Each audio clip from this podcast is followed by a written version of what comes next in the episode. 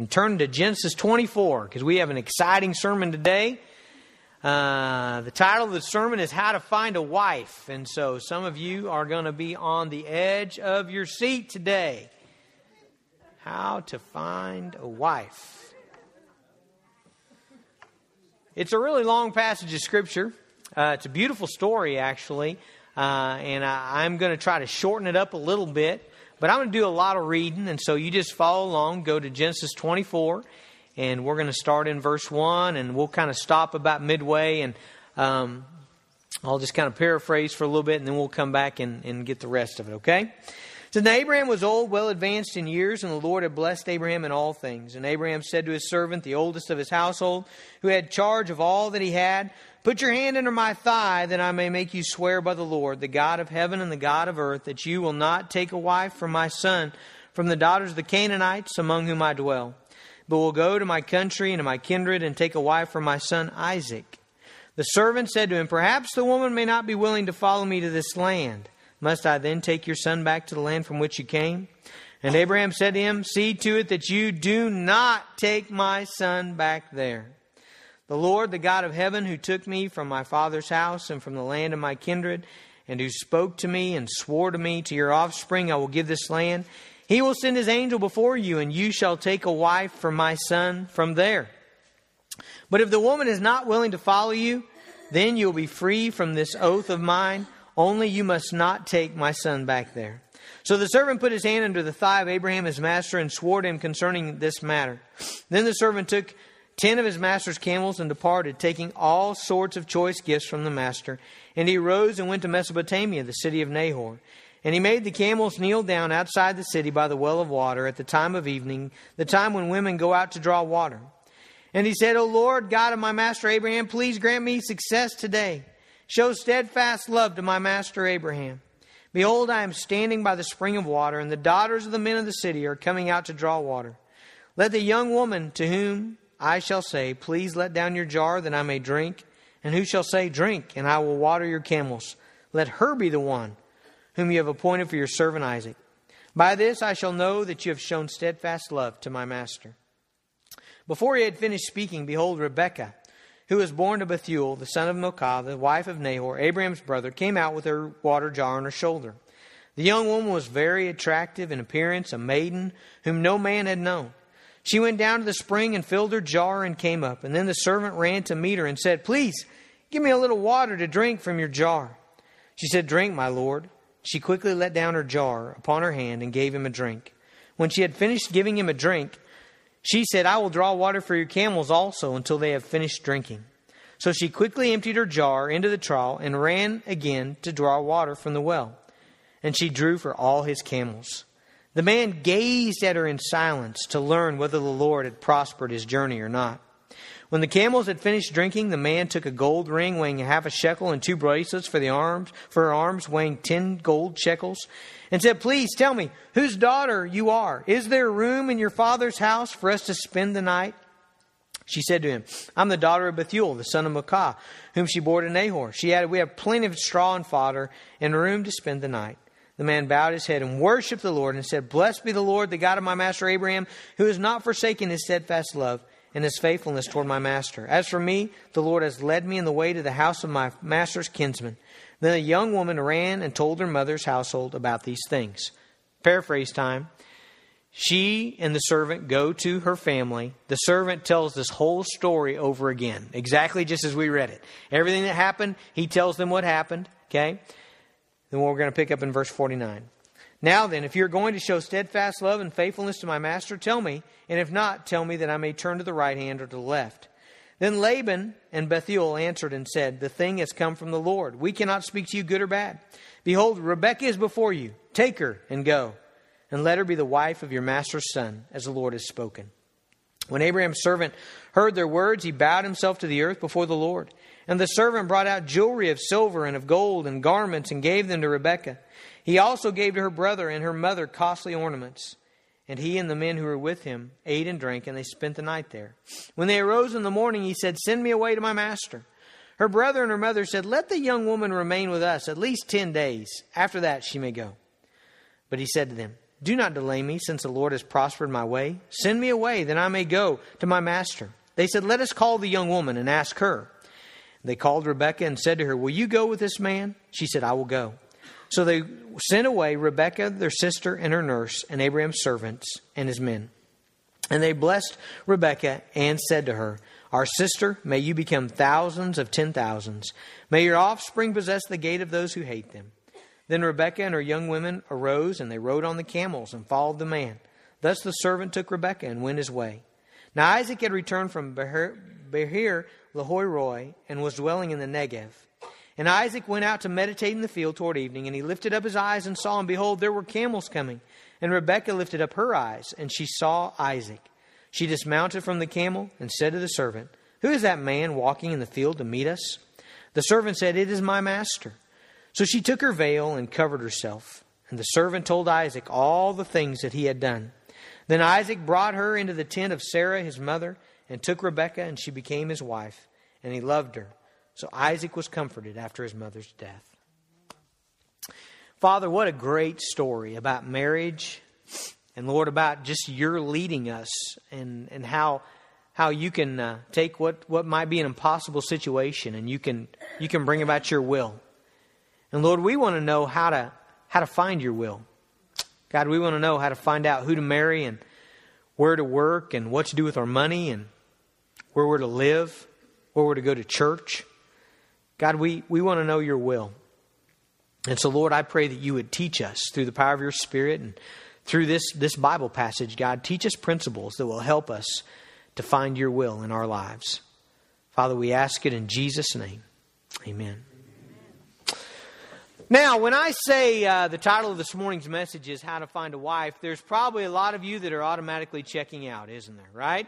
You're thinking, I don't have to listen to this one because there's a lot of you that you've already got a wife and you're probably sitting by her, and, and so you're thinking, well, this deal's done in my life, and so I don't need to listen. And there's probably over half of you, maybe 60 or 70% of you in here today, who would say, I don't ever want to have a wife because I'm a woman, right? And so there's a lot of you, and we affirm that, by the way, and we agree with you, and we don't want you to have a wife. And so there's a lot of you that are right away writing yourself out of this passage. And I don't want you to do that for several reasons, all right? Number one, at Lincoln Avenue, we really desire to create a culture of marriage in our church. Okay? Now, what that means is, is that from the pulpit and from our small groups and from our Sunday school classes, you hear a consistent flow of truth that teaches us as a church how we're to behave in relationships, teaches us about the meaning of sex and the meaning of marriage and the meaning of family. And the reason that's so important is because if we believe the Bible today, then we're really at odds with the culture. Because you see what the culture believes about those things, what the culture believes about finding a wife and, and about marriage and about sex and about relationships is really very different than what the Bible would teach us today. And so what we want to happen at Lincoln is we want to have a culture of marriage where what you hear consistently from this pulpit and from our small groups and from our Sunday school classes is what the Bible teaches about what God's plan is for a man and for a woman. Okay? Now, second of all, I don't want you to check out because there's a lot of great principles in this passage just for finding God's will. Okay? Some of you are wondering now, you've got questions in your mind about should I buy or should I sell? Should I stay or should I go? What should I what should I spend? How should I how should I do this situation with my kids? And so, so, so there's a lot of you that just have questions about God's will. This is an incredibly helpful passage simply about how to find God's will for really any situation in your life. It gives us some great principles about God's will. Now, thirdly, some of you, again, you're already married or you're not going to be married or you have a situation where maybe this specific story might not apply, but you also may have children, you may have grandchildren, and our hope is, is that the, that the voice coming into their life is not simply from this pulpit, but there are going to be other voices in their life from their family that reinforce God's plan for marriage. Okay? That's really important. I don't know about, about some of you, but I had literally no voices in my life about how to choose a wife. I don't know about you guys but I really didn't. I mean, I, that just, I didn't hear much from the pulpit. My mom and dad didn't say much. They were great people. I had a great church, but it just wasn't, it wasn't something that was taught, okay? And, and what we want to create here at Lincoln is we want to create parents and grandparents and uncles and aunts and cousins and friends who, who are going to consistently speak truth into the children of our lives, into the, the children of our church, the children of your families, so that they have a solid foundation for when they meet these times in their life. Dr. Kirkendall and I teach the uh, fifth and sixth grade boys on Wednesday night. And one of the things we do is we do man training with them. And I think I've told you about it before. One day we sit down and we listed all these different things uh, that happen in a person's life, you know, like getting, getting a job and getting a savings account and getting married and going to school and loving Jesus and loving a church and having kids. And we talked about how, you know what, we need to make sure we do those things in the right order, right? Because some people will start out in a backwards order. You know, the last thing on the list ought to be have kids. Some people will put that first, all right? So you got a kid, you don't got a job or an education or a wife. That's a problem, you know, and we talked about that. And so we try to put those in a proper order. And then what we did was we said, okay, what about this one right here? How, finding a wife, all right? That's something that many of you guys are going to do someday. What should you look for in a wife? That was the question we asked next. And Dr. Kirkendall was up there with a, with a marker getting ready to write it down. In unison, my fifth and sixth grade boys class said immediately to the question, what should you look for in a wife? They immediately said, all of them together, said the same thing. She needs to be hot. Okay, that's what they said. I'm just quoting them.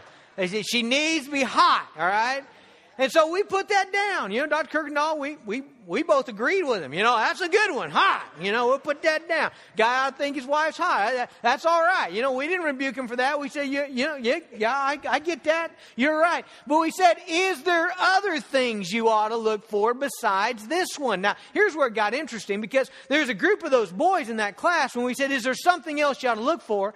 They're like, hmm, ah, can't think of anything, you know? I mean, they couldn't, you know? I mean, that's as far as they went, you know? That's the only thing they're thinking about, the only thing they're looking for. That's the only characteristic, the only category they have in their mind. Here's the cool thing, though. There was a couple of those boys in there. You could tell they had a grandpa, they had a grandma, they had a mom or a dad, they had, they had godly friendships in the church, and somebody had spoken into their lives because they knew, they knew the right answer. They, they listed off a bunch of other stuff. They talked about being a, a woman that loved God and being a woman that's committed to her church and being a woman who, who had kindness and bear the fruit of the Spirit. I mean, I was like, wow, you know what? Somebody's been talking to you, okay? Now, and what we want to create in this church, we want you guys to be those somebodies who are talking to them, okay? Somebody's already doing that at Lincoln. We want that to happen a bunch more as well. We, we want our kids to have a good hold on what, what should you look for in a wife? What, how should you make these big decisions in your life, okay? Now, as I work through chapter 24, about how to find God's will for your spouse, how to find a spouse, how to find a wife, how to find a husband. There's going to be something's going to happen. Some of you are going to realize you did none of these things, okay? As we look through what, what Abraham tells his servant to look for and, and the steps to go through and to find a wife, some of you are going to, you're going to really, you're going to think back in your past and you're going to say, you know what? I went to the rig lounge and I, I she was the dart champion and it so impressed me that I fell in love and we got married, you know, the next week. And, you know, something, that's going to be your story, you know? And, and you're going to be like, that, that's how we did it. And man, when I look at the Bible, I see that, that wasn't really the best way to do that. Okay? Now, that's fine because obviously you're here today, so God's grace has entered your life and God's working. And you know what? God has an amazing way of, of, doing great things with our mess ups, doesn't He? I mean, He really does. But here's what I don't want you to do I don't want you to look at these principles and say, well, you know what? The Bible says that we ought to do this, this, this, and this in order to find a wife. I didn't do any of those. And you know what? My marriage is kind of rough right now, and I'm not real happy in my marriage, and things are kind of tough. And so I'm going to say, well, because I didn't do those things, I must be with the wrong wrong person. Now, the reason I want to bring that up is because I've heard people say that before.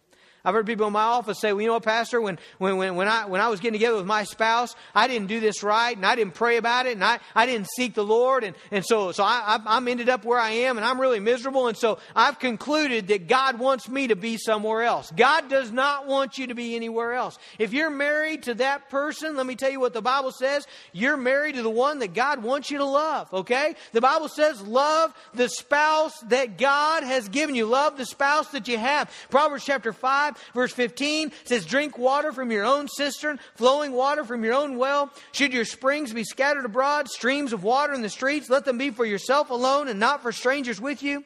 Let your fountain be blessed and rejoice in the wife of your youth. Did you hear that? Rejoice in the wife of your youth. Rejoice in the wife that you've had since your youth, all right? For Lloyd, that would be Bessie, right? Lloyd, you got Bessie when you were a young man. That's the wife of your youth right there. For me, that's Emma. We, we've been married about 20 years. Coming on this August, it'll be 20 years. Folks, that's the wife of your youth. And the Bible says you rejoice in her. Verse 16 says, let your fountain be blessed. Rejoice in the wife of your youth. Verse 19, I'm sorry, that was verse 18. Verse 19 says, a lovely deer, a graceful doe. Let her breast fill you at all times with delight. Be intoxicated always in her love. Why should you be intoxicated, my son, with a forbidden woman and embrace the bosom of an adulteress. So, what the Bible is very clearly saying is you should love your wife. You should rejoice in your wife. You should be happy with your wife, okay? If you're married, that's a covenant. God joins a couple together. The Bible says what God has joined together, what does that mean? That means God does something supernatural in a marriage. And when God does that, when He joins you together, you're not to separate it. What God has joined together, let, let no man separate. The Bible says that we're to leave our father and mother and we're to cleave to our spouse. That word cleave means to cement. And so the Bible gives very clear instruction that once you're married, you are to love, you're to cherish, you're to delight in, you're to care for, you're to be committed to the one that you're married to. Okay? So now we, we've got what not to do with this passage. Now we need to learn what to do with this passage. So if you're not married here, then you really need to listen up. Okay? Because chances are you're going to be married someday. And, and, the Bible has some really great instruction for you that you need to take heed to. And one of the reasons you need to take heed to it is because marriage is a big deal. Okay? It's a big deal for a believer. And let me tell you why. If you're a born again believer in Jesus, your life is going a certain direction. Okay? And the reason it's going a certain direction is because you love certain things as a believer. God's put that in your heart. And you believe certain things about life. And, and, you have a certain mission in your life. And so you're going a certain direction. Well, when you get married, you know what that means? That means that person is going along with you, all right? You join your life to another person, and so they're going a direction as well. You need to make sure that you're married to somebody who agrees with the direction that you're going with your life. And that is Abraham's passion for his son. Okay? As we look at Genesis 24, the very first thing that we learn in this passage is that the will of God, okay, the will of God is often found by us allowing godly people to have an influence in our lives. In other words, when you're looking at the big decisions in your life and when you're thinking about what direction should I go in my life and what, what, how, what should I do this or this, you need to make sure that you're not making those decisions by yourself, okay? You need to include godly people in the equation. Now that's exactly what we see in Genesis 24. Who's getting married here? Isaac is getting married. But what we see right away is that Abraham and his trusted servant are having a huge influence in the woman that's going to marry Isaac. Okay? Now, as we read through this story, some of you are going to say, Pastor, let's just be real honest. This deal is never going to work in, in 2010 in Woodward, Oklahoma. I mean, basically, Abraham and his servant, they comprise this plan. They, they decide the standards. They go get the wife and bring her to Isaac, all right? Now, obviously, that's going to be a little hard to pull off in our culture, okay? But let me tell you, that's not where most people are today. You know where most people are today? Most people are clear over here. And their, their, their, their, their family looks like this 14, 15, 16, 17, 18 year old kids are making huge lifetime decisions with absolutely no guidance whatsoever from godly people in their lives. Okay? That's unacceptable. Yeah, we, we may never do this over here just because of our culture. I understand that. Okay? But we sure don't want to be over there either. We want to be somewhere in here. Okay?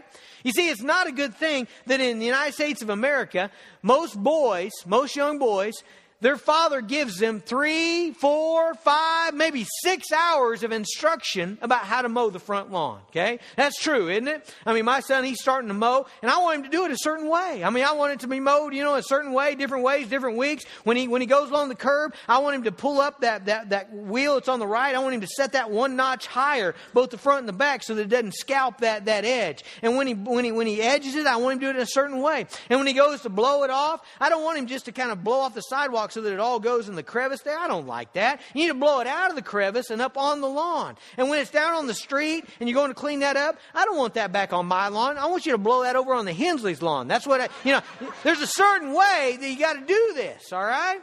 And so, so there's a lot of people that are going you're, you're going to teach that to your son. And there's guys literally, I mean, I mean, I know men, they'll get three, four, five, six hours instruction on how to mow the front lawn when it comes to how do you find the woman that you're going to spend the rest of your life on? Zero. You see, there's something big wrong with that. There's, there's a problem there. That's not the way that we should be as believers. We need to understand that there, what the Bible says in Proverbs chapter 24, verse 6 is that there is wisdom in an abundance of counselors. It says, For by wise guidance you gain, uh, you wage war, but in an abundance of counselors there is victory.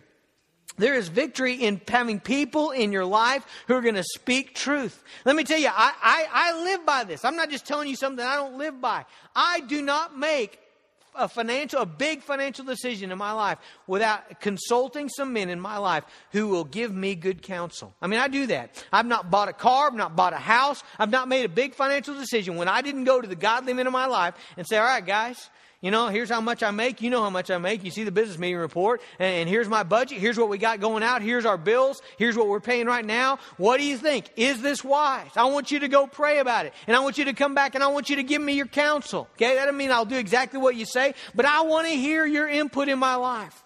I do that. Stuff with my kids, stuff with my wife. I got guys in my life that I go to and I say, guys, you got to help me. Okay. You, you got, you got to pray for me on this. You got to give me some counsel. Folks, that's the way God has put together the church. He's put together the church in such a way that we need to be involved in each other's lives. We need to have people who are speaking wisdom into our life. And Abraham is actively involved in finding a good wife for his son, Isaac. Now, what you're going to read right away in chapter 24, verse 1, the very first verse says this Now, Abraham was old, well advanced in years. Now, why does it tell us that? Why does it tell us that he's, old, he's an old guy, well advanced in years at this time? It tells us that because it wants to make sure that we understand why Abraham isn't going, why he isn't, why he's sending his servant to do this, first of all, why, why his servant's having a big role in this, even bigger maybe than Abraham. You know why? It's not that Abraham doesn't care, it's that Abraham's an old guy by this time, okay? How old is he when he has Isaac? He's 100. Okay? How old is Isaac when he gets married? He's 40. Abraham is 140, at least 140 years old here. Okay? So, you know what? When you're 140 years old, it's kind of hard to get on a camel. It's kind of hard to travel long distances, you know? I mean, it just is, you know? Some of you guys are just in your 80s. Hey, that's, that's a piece of cake, you know? Jump right up there on that camel and take off, right? Abraham's 140, all right? So he's an old guy. And so what he does is he says, Look, I want to be a huge part of my son's life here. I want to be a huge part of who he marries. And so I, I can't go myself. So he gets his servant, okay? And he gets his servant and he means business with his servant, okay? How do we know he means business? Well, in verse 2 it says, Abraham said to his servant, the oldest of his household, who had charge of all that he had, Put your hand under my thigh. Now let me tell you, when you do that with another guy, you mean business, all right? If you're just saying you can trust me and let's make this deal, what do you do? You shake hands, all right? But when it's life and death, when you're dealing with your son, you grab his hand and you put it right there, all right? That's when you know that means business, all right? You don't do that lightly. Amen, guys? I mean, how many times you ever go in the bank and they're getting ready to sign a note and that banker comes around puts his hand right there? I mean, that's when you know this guy knows I better pay this money back because this guy means business, all right? Abraham takes his servant, he said, put your hand under my thigh, all right? And he says, you swear to me. Okay? You promise me. You, you got your hand underneath my thigh. I want you to look me in the eye. I want you to promise me a couple things. Number one, that Isaac will not marry one of the Canaanite gals that live around here. Where are they at? They're in Canaan.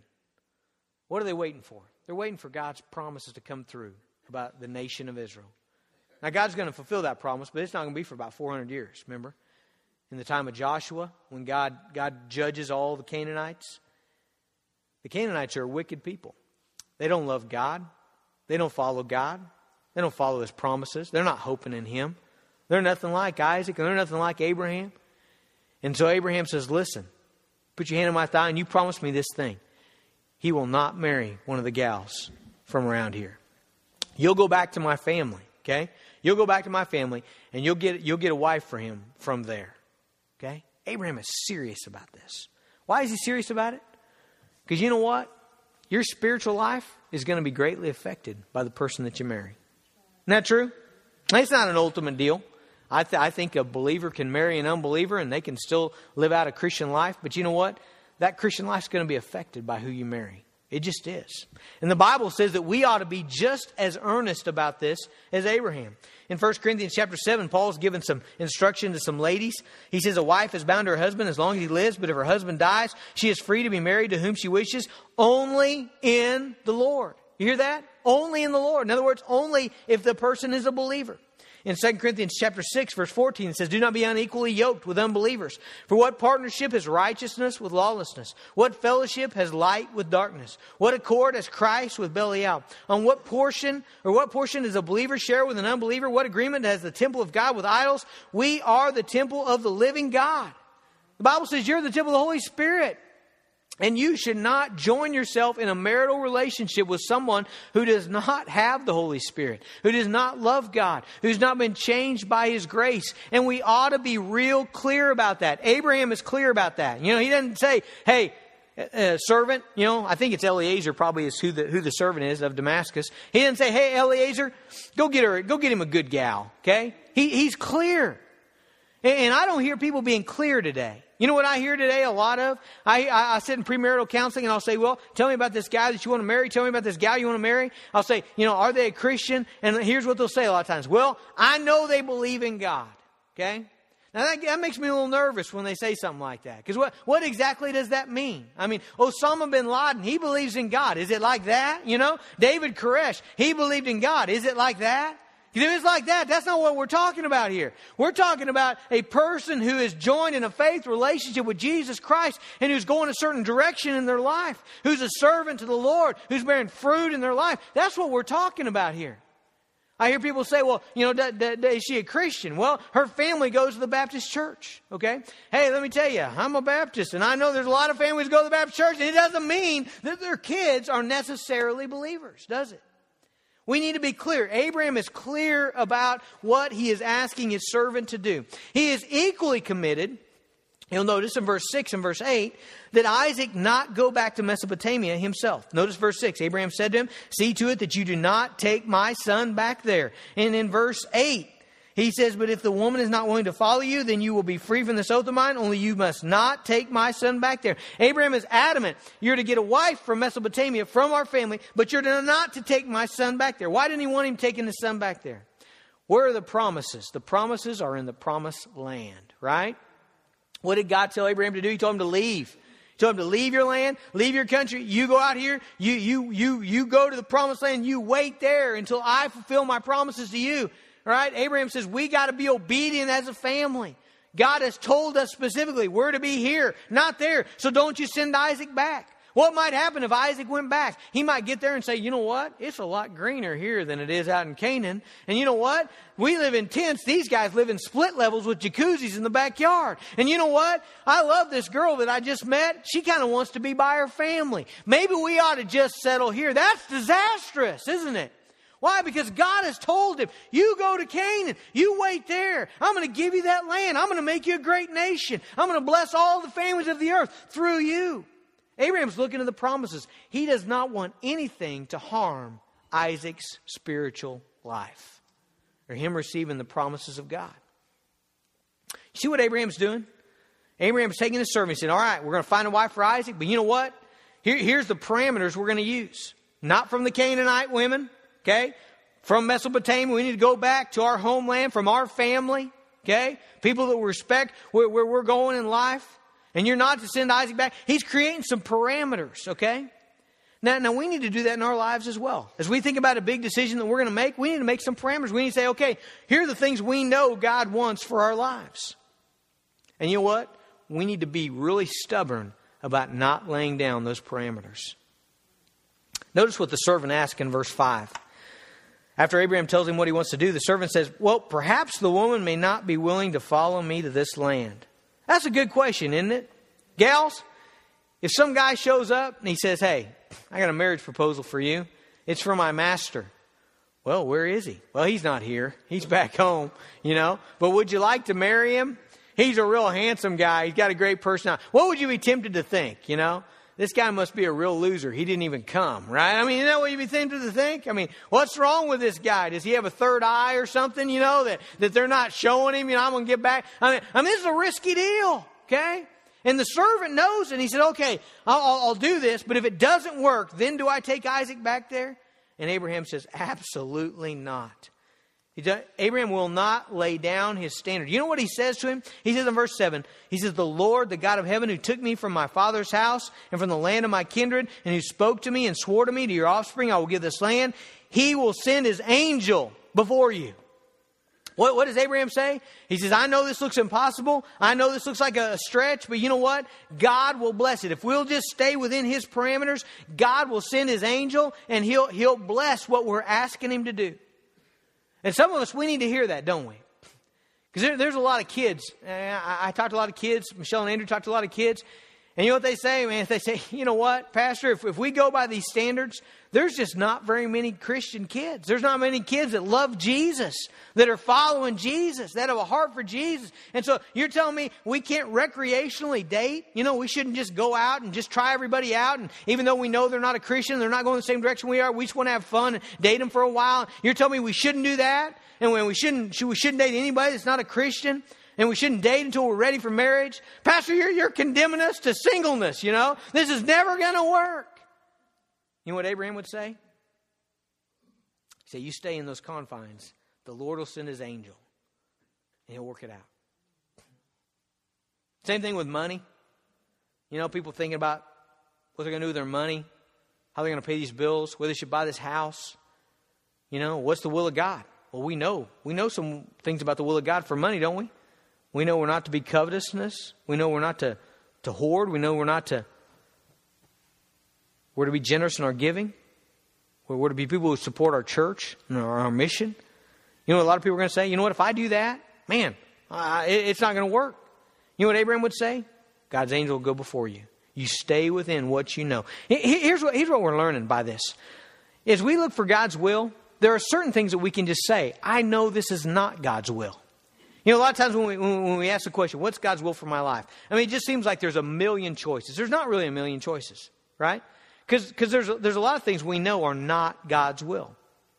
Okay, as I look at my life, I just know there are certain things because of what the Bible says, they're not God's will for me. It's not God's will for me to go into foolish debt. It's just not. I, I just know that. All right, that rules out a whole bunch of choices for me, right? That neat green Camaro, that's not for me. You know why? Because there's already this rule in my life. Because for me to buy that thing, I'd have to go into foolish debt. Okay? I'd have to extend myself beyond what we could really afford. I'd have to stretch our family beyond our financial limits. And so I know that's not God's will. That's not the car for me, right? Uh, as I think about jobs, as I think about a house, as I think about my kids, as I think about, you know, all those things, there are certain parameters that we put here and we say, okay, we know this is God's will. We know this isn't God's will. And we need to obey those things in order to find the parts of God's will that are still hidden. Okay? Obey the revealed will of God and you know what? God will begin to open up the hidden will of God. So, what have we learned so far? You're looking for God's will in your life? What do you need to do? You need to surround yourself with some godly people who will speak truth in your life. You need that, okay? There's some of you, you really struggle with that. You're, you're, you're prideful. You don't want to tell anybody your mistakes. You don't want to tell anybody. Uh, you want to ask for advice. You want to act like you have it all together. You want to pretend like you're somebody. You know what? That just doesn't help you, though. it really doesn't help you. We, we need to be humble enough to say, you know what, I can't figure it out all by my, myself, and I need people praying for me, and I need people speaking truth in my life. So you need godly counselors. You need to set clear boundaries that you know, all right, we know this is not God's will already, so we're not even going to go there. We're, we're not, that's not even an option. We know certain things are not God's will, and we're going to stay within the parameters. We're going to trust God to work it out. And then you know what we're going to do? We're going to pray. We're going to pray. The servant takes off. He gets to Mesopotamia. You know what the first thing he does is? He prays. Look at verse 12. And he said, O Lord, God of my master Abraham, please grant me success today and show steadfast love to my master Abraham. Behold, I'm standing by the spring of water. The daughters of men of the city are coming out to draw water. Let the young woman to whom I say, Please let down your jar that I may drink, and who shall say, Drink, and I'll let I'll, I'll water your camels. Let her be the one whom you have appointed for your servant Isaac. All right, what does he do? Well, he gets there, he sits down, and he prays. He says, All right, God, this is what I'm looking for. This is what I need you to bring me. And I'm going to wait, I'm going to watch, and I'm going to pray, Going to see what you do. You'd be surprised at how many Christians make big decisions in their life without bathing them in prayer. Why do we do that? Yeah, you ever wonder why we do that? Even people of prayer sometimes will, will make big decisions that we haven't prayed about. Now, I got a theory there. I think sometimes we're scared of what God's going to say, you know? Everything we don't ask because we kind of already know, you know, what, what God's answer is. But it's a scary thing to seek the will of God and not pray. And this servant, he doesn't do that. He sits down and he prays, and, and, he prays for a specific kind of girl. Now, how does he know what kind of girl to look for? What's, what's he looking for? Well, he goes beyond our fifth and sixth grade boys class. He goes beyond attractive, all right? And he's looking for a specific kind of girl. He's looking for a girl that when he comes up, as the women of the city come out with their water pots, they're busy. They're doing their evening's work. They're probably going back home to cook supper. As these gals come out with their water pots, doing their chores, he's going to ask them, May I have a drink? He doesn't have a water pot. They do. Could you give me a drink? Common courtesy. He's looking for the woman that's going to go way beyond the common, sure, here's your drink. He's looking for a woman that's going to say, Sir, I see you've got 10 camels there, and they're probably really thirsty. You know what? Let me put aside my schedule. Let me put aside what I was doing, and let me just go ahead and serve you by watering your 10 camels. Now, I, I, don't, I don't know anything at all about camels, but I have heard they drink a lot when they have opportunity, all right? You got 10 camels, that's a lot of water. That's a lot of going back to the well and drawing it back up and filling your jug and going over to the trough and putting it in there for 10 camels. He's looking for a gal with a servant heart. Isn't that what he's looking for? He's looking for a gal that's gracious, that's kind, that's compassionate, that's willing to put herself out for somebody else. He's looking for a gal that, that has a servant's heart. Why? Because that's the kind of gal that's going to make a great wife. You know, as you look about, think about what, what do you want to be in a spouse or who do you want to be in a spouse? You know what? What, what are the important things in marriage? It's things like that, isn't it? I mean, a person who loves Jesus, that's what you're looking for. Because a person who loves Jesus is going to obey Jesus' word. And what does Jesus tell us? He tells us things like, be slow to anger. Man, that's a great trait to have in a marriage, isn't it? Amen? Amen. Right? I mean, that's a good trait to have in a marriage. He, he's looking for, for the gal that's quick to forgive. You know? She, you know why Christians should be quick to forgive? Because we've been forgiven. All right? He's looking for the gal that's gracious. Why? Because God's been gracious to her. He's looking for the gal that's willing to give what, what, what, what she doesn't deserve, what someone doesn't deserve because they've been given what they don't deserve. If they love Jesus, they're going to love others. They're going to love your kids. They're going to love your grandkids. Folks, he's looking for a gal who has a giving spirit, who loves Christ, who loves God, who is this type of person. And he's looking for this before, before she knows that marriage is on the line. This is really important, okay? When you're looking at somebody's character, you can really mess that up by telling them what your intention is. You know when the best time to look at somebody's character is? When they're not looking. Isn't that the best time? That's right, isn't it? Now imagine if he would have went up, you know, he's parked at the well, all the women are coming out. Imagine if he just put out a big, big sign, you know, big sign. And the sign, you know, what it, what it said was, uh, seeking wife for rich master, you know, something like that, you know. Ten camel loads of gifts to give to the one who accepts, you know. Well, now all of a sudden when he comes up and says, hey, could I have a drink? Well, that changes everything. What are you going to learn about those gals? Nothing. Nothing, really, are you?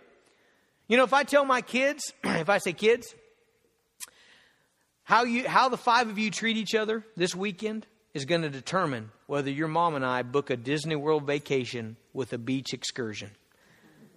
If I tell them that, what am I going to learn about how my kids treat each other that weekend? Nothing. You know why? Because it will be disconnected from reality.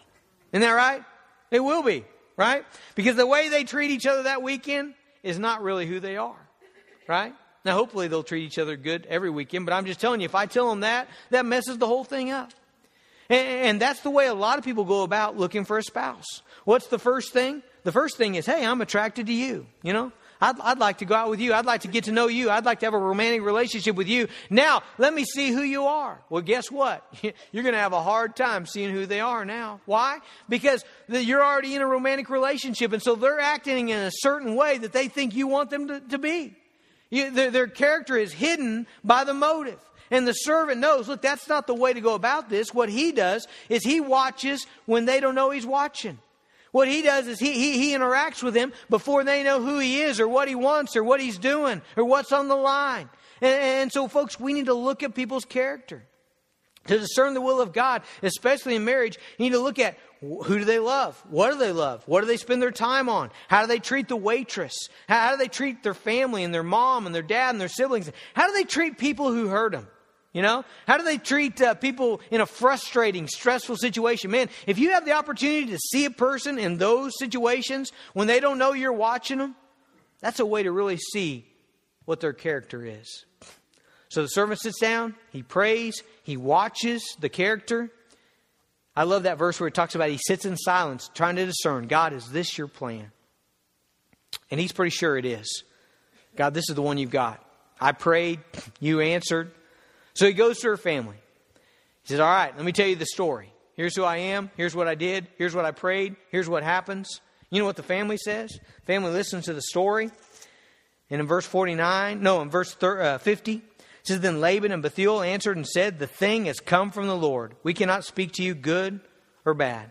They said, Man, we think this is God's will as well. So they asked Rebecca, Are you, are you willing to leave? I love what she does here. She says, Yeah, I'm willing to leave tomorrow. I'll go. Isn't that a great picture of marriage? I mean, here's a gal that's willing to walk away, you know, distance herself from her family, her friends, her culture, and cleave to the husband that God's given her. That's a great picture of marriage. Then I think my favorite verse, favorite verse is 67. Are you ready? Isaac, he's out in the field meditating, lifts up his eyes, sees the camels coming. She sees him. She asks, Who is that guy? Well, that's, that's Isaac. That's who you're going to marry. He puts her veil on, okay? And then they meet. Here's what happens. Then Isaac brought her into the tent of Sarah, his mother, and took Rebekah. She became his wife, and he loved her. You see the order of that? See the order? She became his wife, and he loved her. See, that's not the way we talk today, is it? You know what we say today? People, they're hot. So I've fallen in love with them, okay? That, that's a key word, fallen in love. You know what that means? That means I tripped and, I, and, I, and I'm here, okay? You know what happens when you fall into, you know, when you fall into something, it's real hard to keep falling, you know? You know what happens 10 years later? They come in my office and say, oh, I fell out of love, you know? Man, I'm just bouncing all around in there. Bam, bam, bam. I'm whoa, I'm out, you know? Okay, you know? And that's the way people look at it. That's not the way Isaac looked at it. Isaac said, Man, this is the, guy, this is the gal that God has given me. And he loved her. He loved her. There's no falling out of love, falling in love. You know what he did? He said, I understand what marriage is about.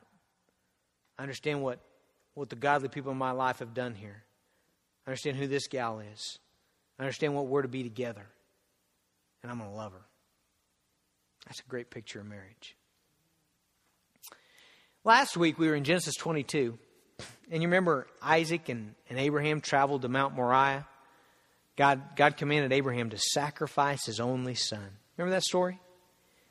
And, and Abraham's willing, remember? But what does God do? God provides a substitute. And so you have a picture of a father willing to sacrifice his own son. And that picture looks forward to what Jesus did for us God being willing to sacrifice his own son. Here's the interesting thing. After Genesis 22, after Isaac's on the altar, you don't hear another word about Isaac. Isn't that interesting? Right away. He's from the time they take him off the altar, nothing about Isaac. Nothing in the rest of 22. Nothing about him being with Abraham as they go home. In chapter 23, his mom dies. Sarah dies. It's a pretty big chapter. They, they go and buy this piece of property. They have a funeral. Isaac is never mentioned. The next time Isaac is mentioned, you know when it is? When he's getting his wife. That's the next time he's mentioned. Let me tell you about what the Bible says about Jesus. It says that Jesus went to the altar for you. He's your substitute. He died on that altar. On the third day, he rose again. He ascended into heaven. And you know the next time he's coming back? You know the next time this world will see Jesus? It's when he gets his bride. It's on his wedding day. You know who his bride is? His bride is every person who is joined in a faith relationship to Christ. People who have repented of their sins and have embraced Christ by faith and have been joined to Him. And someday you're going to be a part of that wedding day. So let me just ask you a couple questions. Number one, are you looking for a wife? If you're looking for a wife, let's discern God's will rightly. Hey, you know what? In all the decisions of your life, let, let's learn how to discern God's will. If you already have a wife, hey, love her. Love her. But you know what? The biggest question of all this morning is when Jesus has his wedding day, are you going to be a part of that? Let's pray. Father, we thank you for this beautiful picture of, of marriage. God, we understand that the marriage itself is a picture of Jesus and his church. And Father, we thank you for, uh, Father, for giving us such clear instruction about how we're to go about discerning your will and figuring out these difficult questions of life. And Father, we just pray that you would, you would guide us. God, that you'd help us to know what your will is, what your will isn't. God, we pray that uh, you would help us to create a culture of marriage here at Lincoln Avenue in which you are exalted and lifted up in the way that we, we go about that process. Father, we pray for your, your hand to be with us today. In Jesus' name.